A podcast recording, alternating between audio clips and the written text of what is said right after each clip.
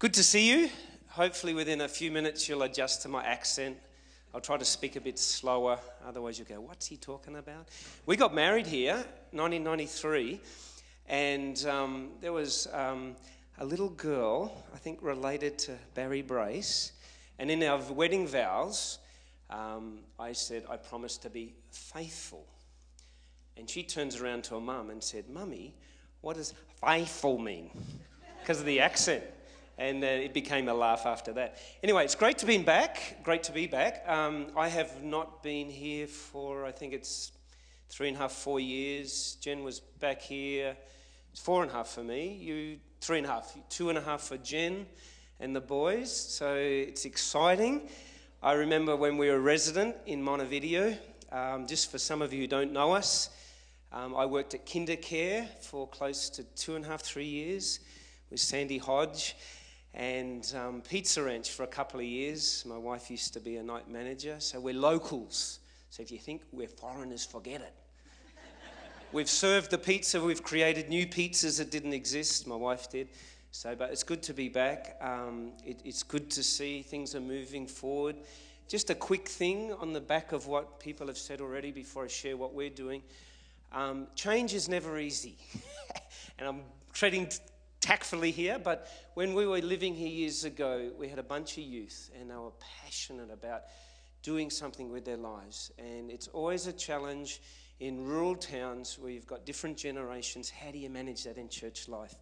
And I don't have all the answers, but all that I say is thank you for making room for the young people. I remember pushing hard and hard years ago just to make a space for young people to get up and today, to see young people worshipping up here with guitars blesses my heart. I mean, I'm only a few years over 21 myself.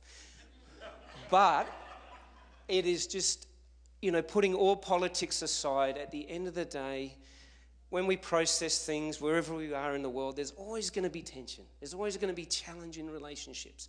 But at the end of the day, I was meditating what truth is, is knowing God, and truth is discovered through relationship. You know, it's based on the Bible, but if we don't have a relationship, then the truth we think we have is just a mental truth. And, and that's what it's at. So always keep making room for young people. Let them move churches into the new generation. I was very saddened to see in Sydney, where we live in Australia, it's um, a population of between four and five million people. There's this church that we pass on the way to soccer. My boys, both boys play soccer. And uh, it's a mosque now. It's a mosque, uh, Islamic mosque, and it's only about seven minutes away where we live. There was a Christian college that um, is, uh, where actually Youth with a Mission had an office, and they were training a Bible college, and they wanted to move to another area to get a different college. And it was sold through a realtor. It is now an Islamic college. So I'm not Islamic phobia, but I'm just saying we've got to allow the young people to emerge because there are churches in the world, through Europe and Australia, little churches that never adjusted to the younger generation and eventually they become restaurants or, or clothing stores, you know, and you don't want to see that here. So, anyway, thank you. All right, I just want to share a few thoughts and um, something that's been meaningful to me over the last few years um, through the PowerPoint.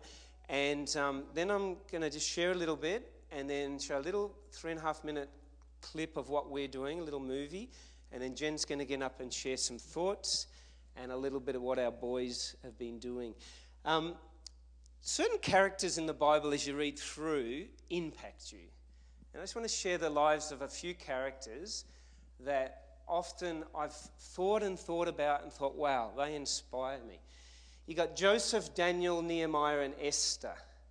They're all people that strike me as being proactive, wanting to, to adjust and change to, to impact the world. Then you had Moses, Elijah, and Jonah who did great things but very reactive, you know. And then I think about what opportunities pre- present us daily. Are we being active or inactive? If we go to the next slide. Um, Moses, Elijah, and Jonah it's amazing. I'm not going to get in it today, but if you talk about the world, and there's a lot of people who suffer with depression, and it's a very common thing, and it's not something strange anymore. Large percentage of, populations at some stage go through depression. These three characters, they also did. Moses, he gets frustrated at all the things, people coming to him, bringing problems. And he got to the point, it's too much. And his father in law, you know, gave him some advice hey, you've got to put some leaders here to help you. And when he was feeling burnt out, in Numbers there, he was saying, I'd rather you kill me. He actually said to God, he, he'd had enough. He'd given up on his life. He felt depressed. Elijah had done amazing miracles, and then Jezebel, some reaction from her. And uh, he prayed that he might die to God. And then you got Jonah, who was going to go to these Assyrians that were barbarians. And I love tracing people groups back to where they came from. And that's who we're reaching out a lot to. Um, they're very alive and well, the Assyrians today, the descendants of, of that place and, and people group. And he figured if I go there and I share, God is loving and compassion, and these barbarians are going to change, and then God will forgive them. He didn't want them forgiven, he wanted them wiped off the planet Earth. And uh, he's feeling down, and he also said, I'd rather be dead. Three, three scriptures, uh, just in these three lives, of people feeling like giving up. Next slide. Then you get Joseph and Daniel. Um, the interesting thing, I'm going to tie this in, in what we do in a minute. Daniel and Joseph were taken to a foreign land against their will in the deportation. And Daniel was only 17 as a young man. And um, they were deported after the first Babylonian invasion of Judah about 1605 BC. And then you have Joseph, and you know the story of Joseph that what he went through and how they mistreated him, his brothers and yet he becomes prime minister. And he was in Egypt as a refugee, basically. These guys were refugees in lands, basically, that were not their own.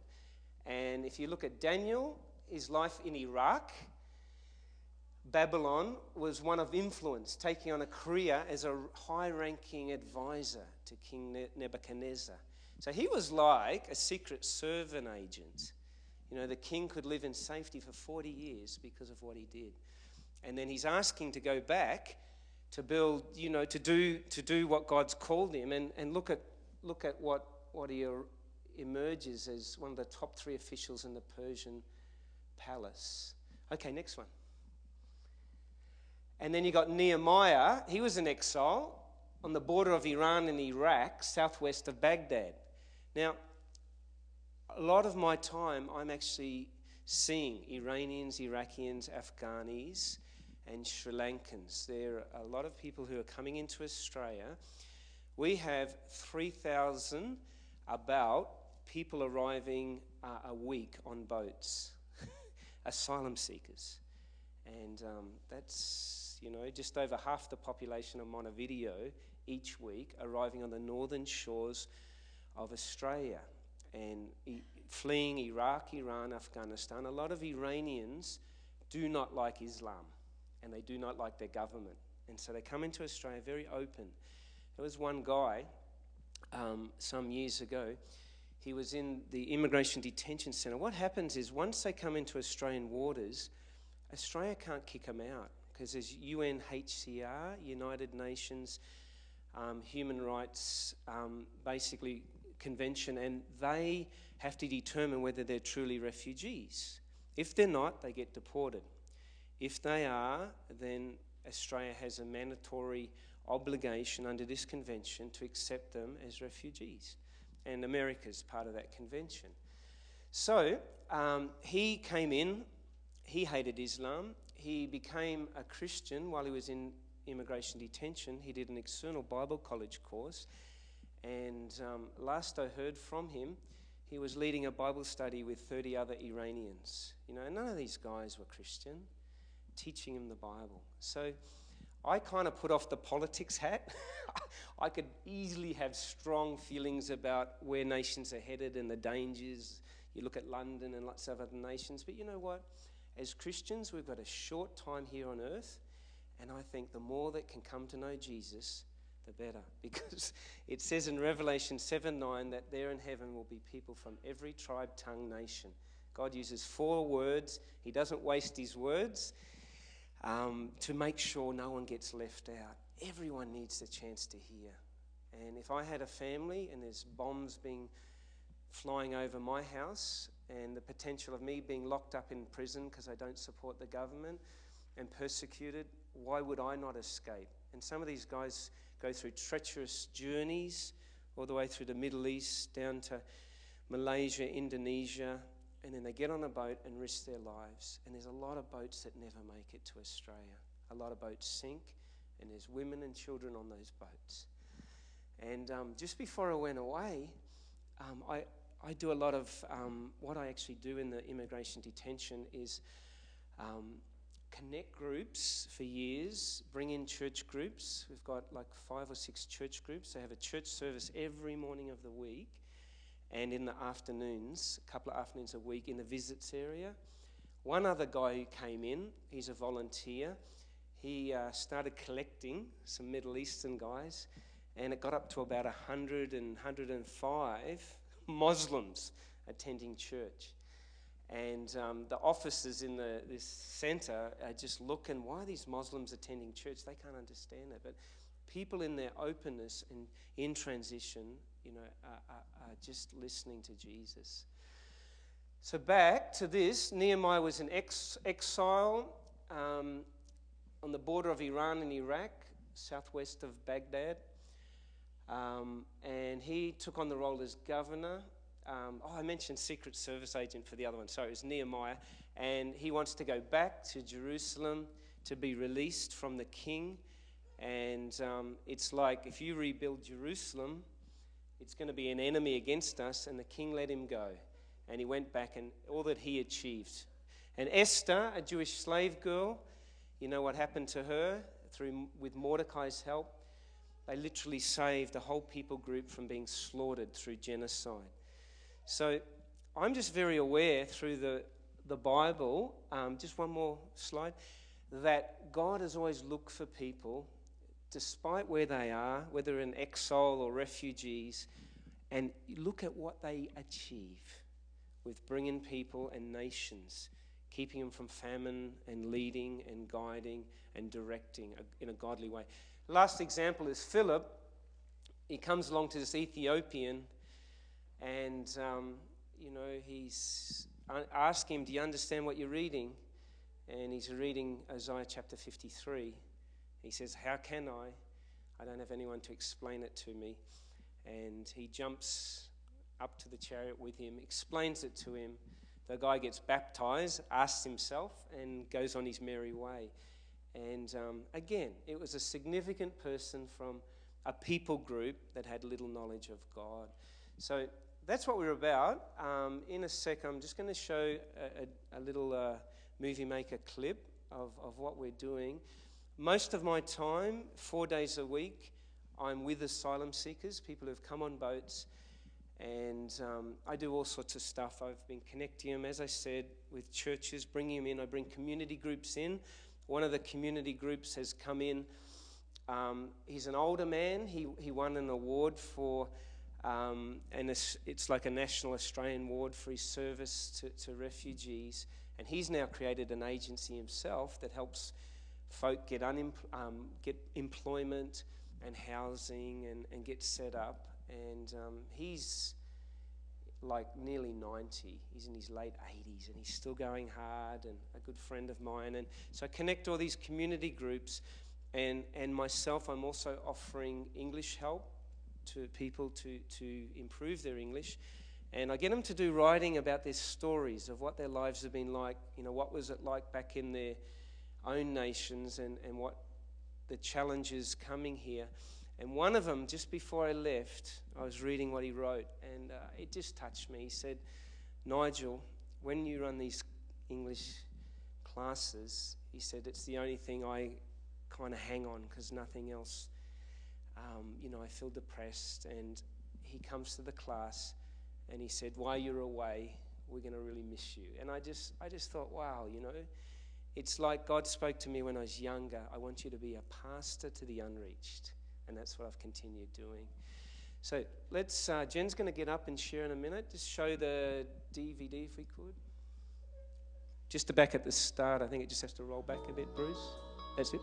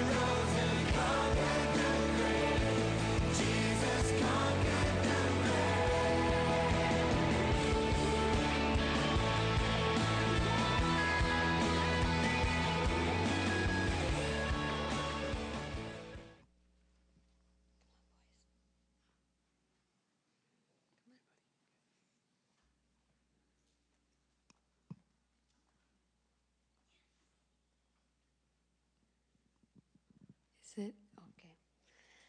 Um, I'm just going to have Jaden read something quick. But before I do that, I'll have each of the boys just. Sit. Sorry, this is falling off.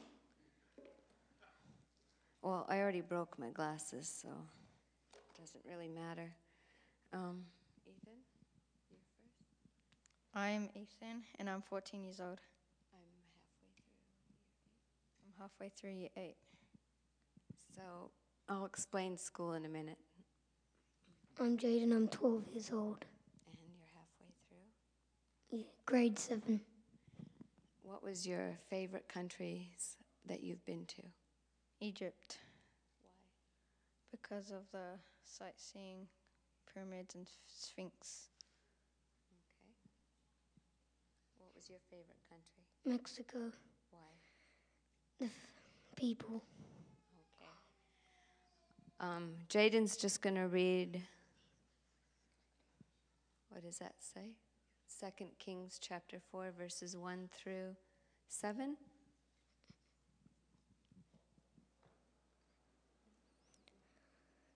A certain woman of the wives of the sons of the prophets cried out to Elisha, saying, Your servant, my husband, is dead, and you know that your servant feared the Lord, and the cre- creditor is coming to take my two sons to be his slaves.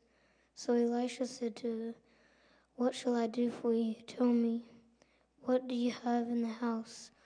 And she said, Your maidservant has nothing in the house but a jar of oil.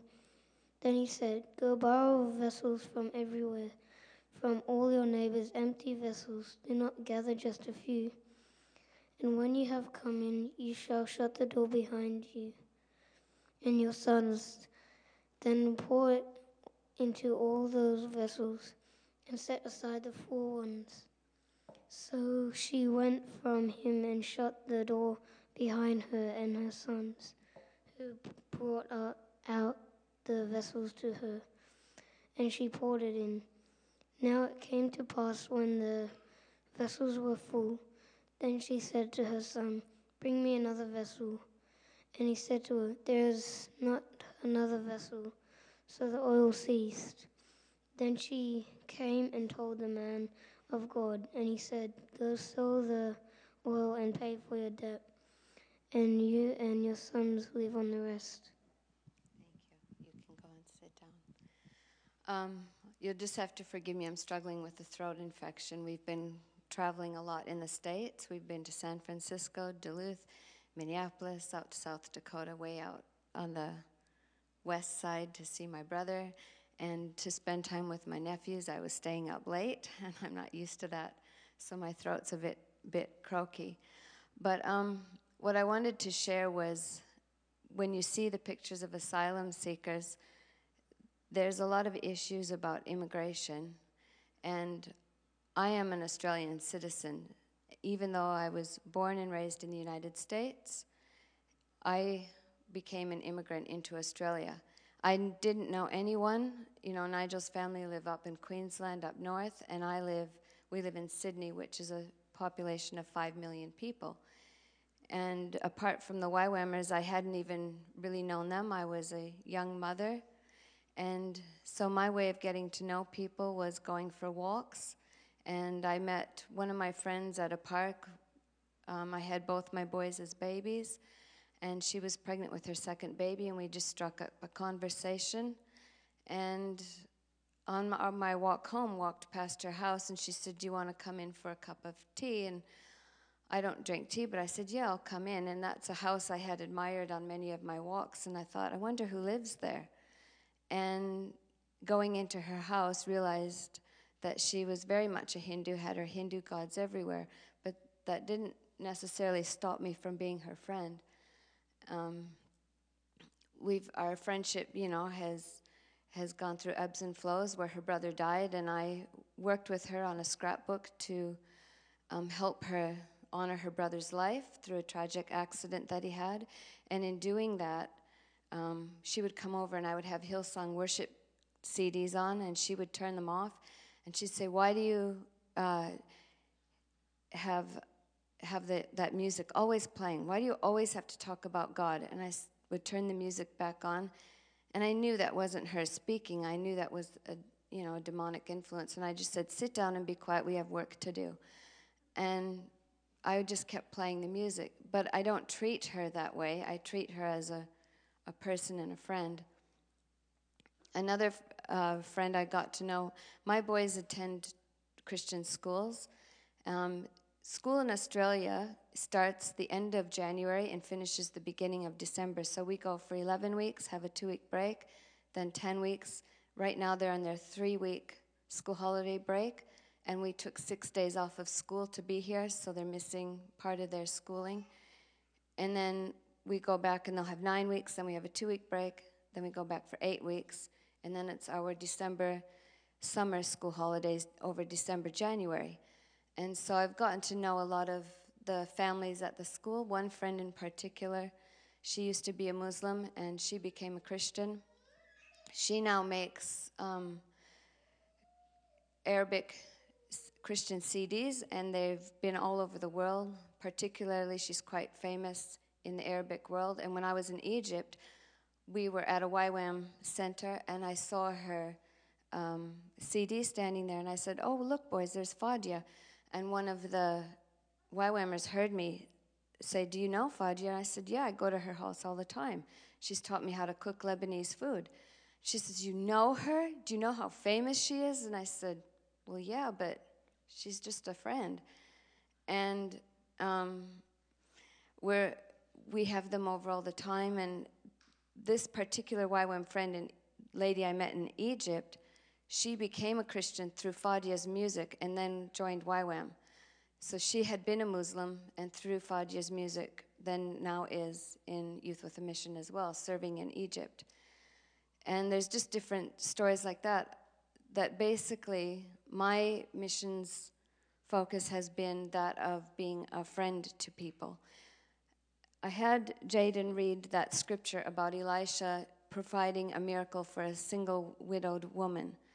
Now, I'm not single and I'm not widowed, but when I was living in Singapore and I was pregnant with Ethan, the pastor in the Singapore church there preached a sermon on the Joshua generation and how that first generation they knew and they heard and they saw God. They knew who He was. The generation after Joshua did not know who God was, they didn't know the miracles that had been performed in Joshua's generation. And then, uh, because the second generation walked away from God, they didn't know who He was, they hadn't seen His miracles.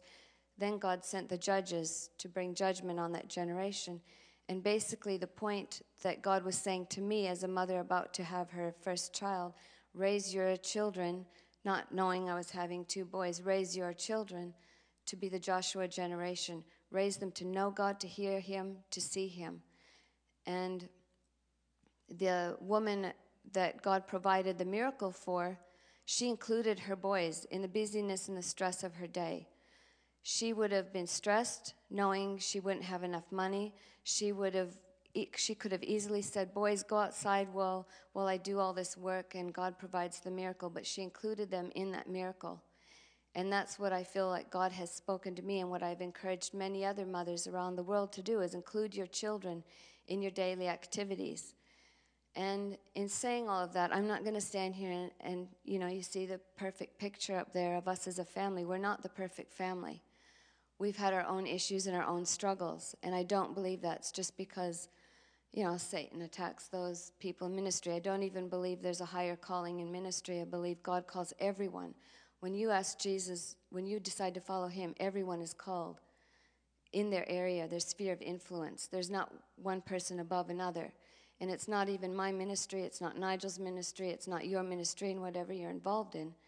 It's Jesus' ministry. It's all about him. It has nothing to do with, with us, and we're just along for the journey. But, you know, we've had our fair share of struggles. We've had some things in the last two years we've had to work through. Every marriage has its challenge, and if there's one thing I'd ask for prayer is that our family can continue to grow and get stronger through the challenges because sometimes it's the little things that want to pull you apart. And I would, I would not say standing here also that um, we have it right because we don't. Even in the what God has given me as a strategy as a mother may not be right for you either. And um, I say that humbly because I think too many times people look at missionaries and think they have it all together. Well, I'm saying we don't. And um, that's not easy to say. But I can also say what the miracles that the boys and I have seen is most of our pictures up here of when we entered the digital age. And so I have pictures of countries that we've been to that were, you know, the old film days. And I quite like the old ways. I like typewriters. I don't like these new computers. I don't know how to work a phone. My phone broke. And I got this one that's uh, Android type one, and I was trying to figure it out. And my son Ethan, he was, oh, let me show you how to use it. And I was like, Don't you roll your eyes at me. I taught you how to use the toilet. so he's going to be embarrassed of me for saying, he's going to probably be mad at me. But I think, if anything, of what I've learned in traveling around the world is I will be very honest with other mothers because I've seen their struggles and I've wept with them. Um, and basically, my point in saying that is there's the Joshua generation. There's children being raised who don't know who God is. And we, I don't believe there's a generational gap. Over the years, I've learned when you have your children, you are just connect, you have just been connected to that generation. If you're a grandfather, my dad is connected to Ethan and Jaden's generation. He's connected to my older nephews and nieces' generation. We're all connected. God doesn't put gaps in our lives, He connects us. And it's up to us to lead the way and, and tell stories, but it's also up to us to show them who God is and let them be a part of who God is. I don't try to say, you know, this is the miracle right before you. I want Ethan and Jaden to fi- figure out that miracle. You know, Ethan needed a computer for school and we didn't have the money. And God provided the money for him, and, and we said, that's a miracle right there. Um, so, in, in connecting the generations, that's one of an adult's biggest role is to connect the generation to God. We're not supposed to stand in the way. There's the Great Commission is to go and disciple all nations. And Nigel said it's every tribe, tongue, and nation. And we are to connect the generations to God. But what's happening is there's the great omission where children are not being discipled, they're not being led into the presence of who God is. And, you know, in the places I've gone to, I don't have the pictures up there anymore, but um, the Philippines, for instance, I've seen little changes going back here and there. So, sorry, I'm a bit divergent in my mind right now. Okay, so going back to when I was a child, I grew up in North Minneapolis, correct? Okay. And I still have very fond memories of there. I love the church there. I loved the environment where I grew up. My memories are different from my brothers and sister because I was the oldest. And the church there, to me, they had a missions focus where they had a school bus and they would go around and collect children to bring to church. And I know there were times I was on the bus and I would I remember one time knocking on a door asking a child to come to church, and she said, I can't, my mom's asleep. Well, in hindsight, the mother was probably asleep from drugs, who knows. But anyway, I remember saying, Well, your mom will never know you're gone. And I tied her shoes and brought her on the bus with me, and then they went home, and I don't know if the mom ever knew. Um, and then another time, you know, just standing at the church waiting for the kids to come. And I remember at that moment in my life, from five to nine, knowing my Sunday school teacher would speak about Jesus as if he was alive. And I would sit on the edge of my seat thinking, I, I want to know this Jesus. And that's about the time at seven when I became a Christian. And that was also, I remember when I was a bit older, looking at a world map and thinking, you know, I knew I was called to be a missionary, and God saying to me, You're to be a missionary to children around the world. And I never told anyone because I thought, well, how is that ever going to work?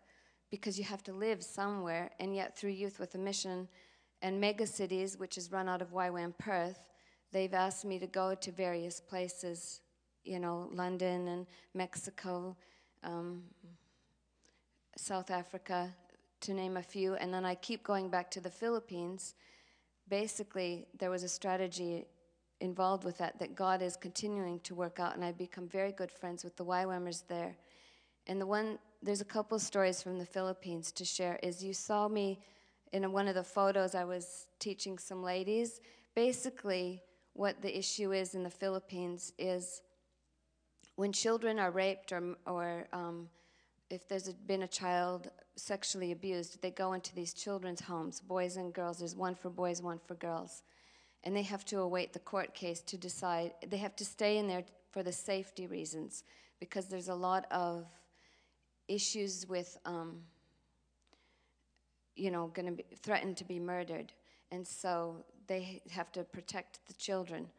And so they're in these homes, and so I go in, and a lot of times it's just volunteers, and they have had no training in the area of children or don't even know what to do or how to minister to them. And I'm not putting Catholics down, but it is a very Catholic nation. And so they're not ministering to the heart of the child. And I've held a four year old who was severely raped.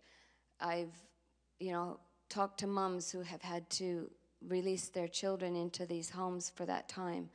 I have gone into the boys' homes who are awaiting their sentence trial for murder or rape or theft or whatever and treated these boys like they were my own boys and talked to them out of love, not out of condemnation, and loving them, showing them what a mother's love is towards them. And that's not always easy, but I allow Ethan and Jaden to go in. I let them see and, and hear what's going on. And one of the changes I've seen in the Philippines is the focus. This one particular home where I was speaking in, and it was all the women there, and there were literally huge rats, huge, huge rats running around in the kitchen, on the floor. And I remember teaching and thinking, oh God, please, please, please don't let them run up my leg. And Ethan and Jaden walking in, and, and it was all the street kids there. And Ethan and Jaden saying, oh, look how cute. They were thinking they were like gerbils or something. And they wanted to pet them. And the workers there said, no, they'll bite you and you can get sick. And I, and I said, but aren't they biting the street kids who are living here? And she, they said, yeah, but they're not our kids. I got very angry, and yes, I yelled because I said, How dare you protect my children, and I'm here to protect your children, and you do nothing to protect these children. The next year I came back, there's a completely new um, home there. They're no longer in that home, there aren't rats. So that was a positive change. Um, another thing, I don't have a photograph of South Africa because that was the older photograph style. But sometimes I think God sends us to a place just for one person. And the one person I want to talk about with this is she was a South African. She came to work with us in Sydney. Can I have my water, please, Jaden?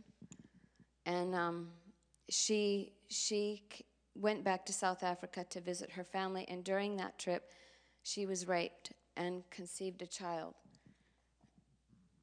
and I did a lot of work there with, with YWAM. I, did, I do a lot sometimes with Compassion International and World Vision.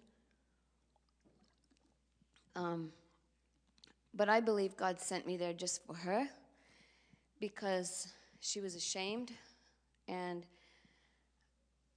me loving children so much was like i can't believe you're going to be a mother you're going to have a baby and bringing her out of that shame and saying, You need to receive this little one. And her family as well, spending time with her family. And in the end, she ended up naming her child that meant gift from God.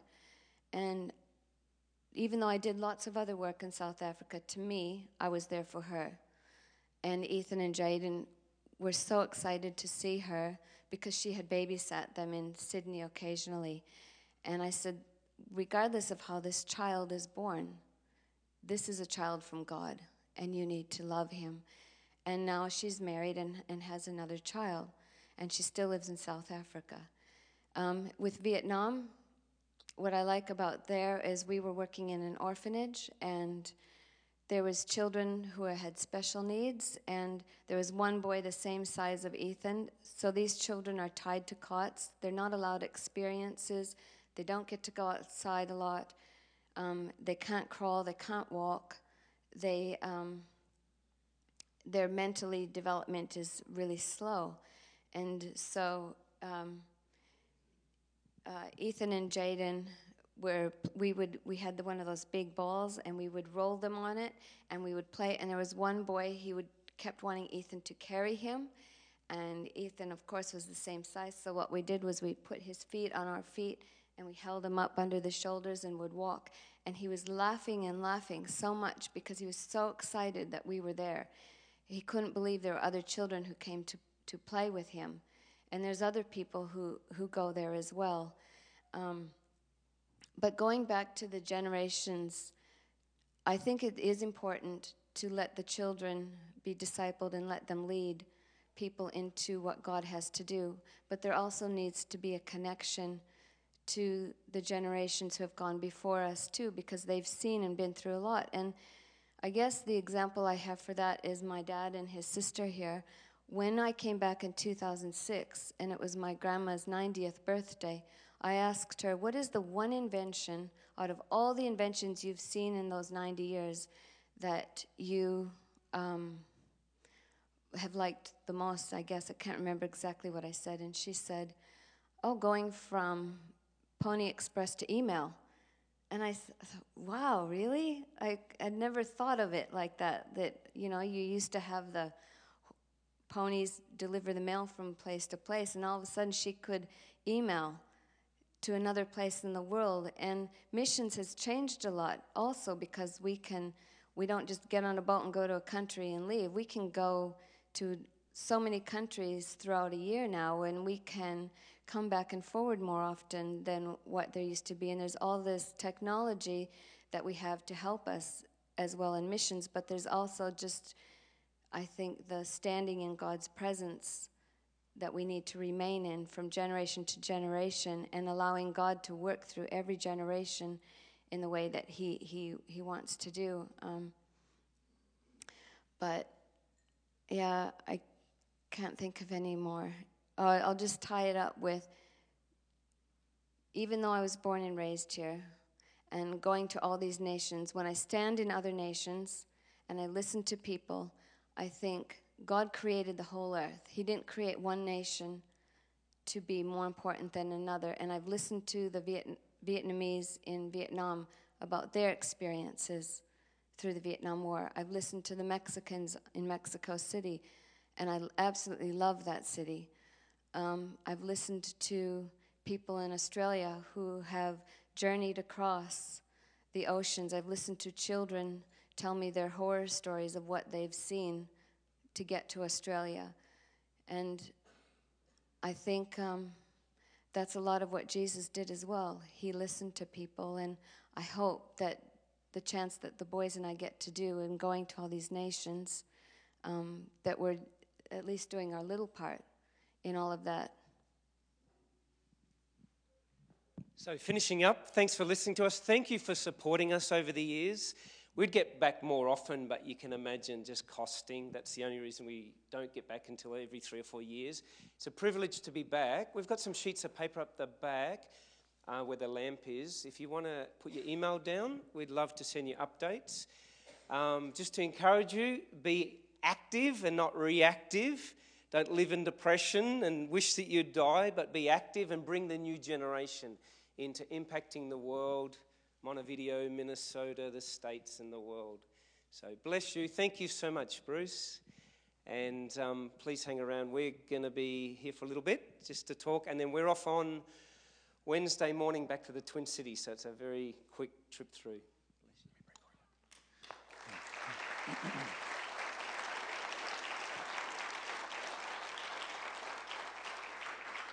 Just appreciate these guys too. This the honesty that Jennifer shared with, and uh, you know that although they are serving the Lord, there's challenges and there's there's uh, roadblocks that get in the way. But we want to just pray for them. And if you could, would you extend your hand to them and just want to pray a blessing over these guys? God, thank you for Nigel and Jennifer, for Ethan, for Jaden. God, for thank you for this family.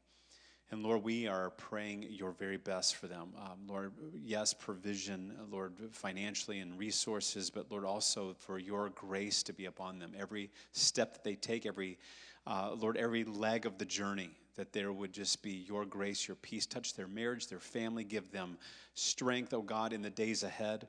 Lord, thank you for what they're doing. Thank you, God, again for uh, the honor it is for us as a church family, for a church body to support them, to partner with them, to, to, to just see what they are doing. And, uh, and, and so, God, we just thank you for them. We pray your very best for them. Strengthen them, keep them safe, and keep your uh, hand upon them all the days of their lives. God, thank you for Nigel and Jennifer. In Jesus' name, amen. God bless you and have a great day.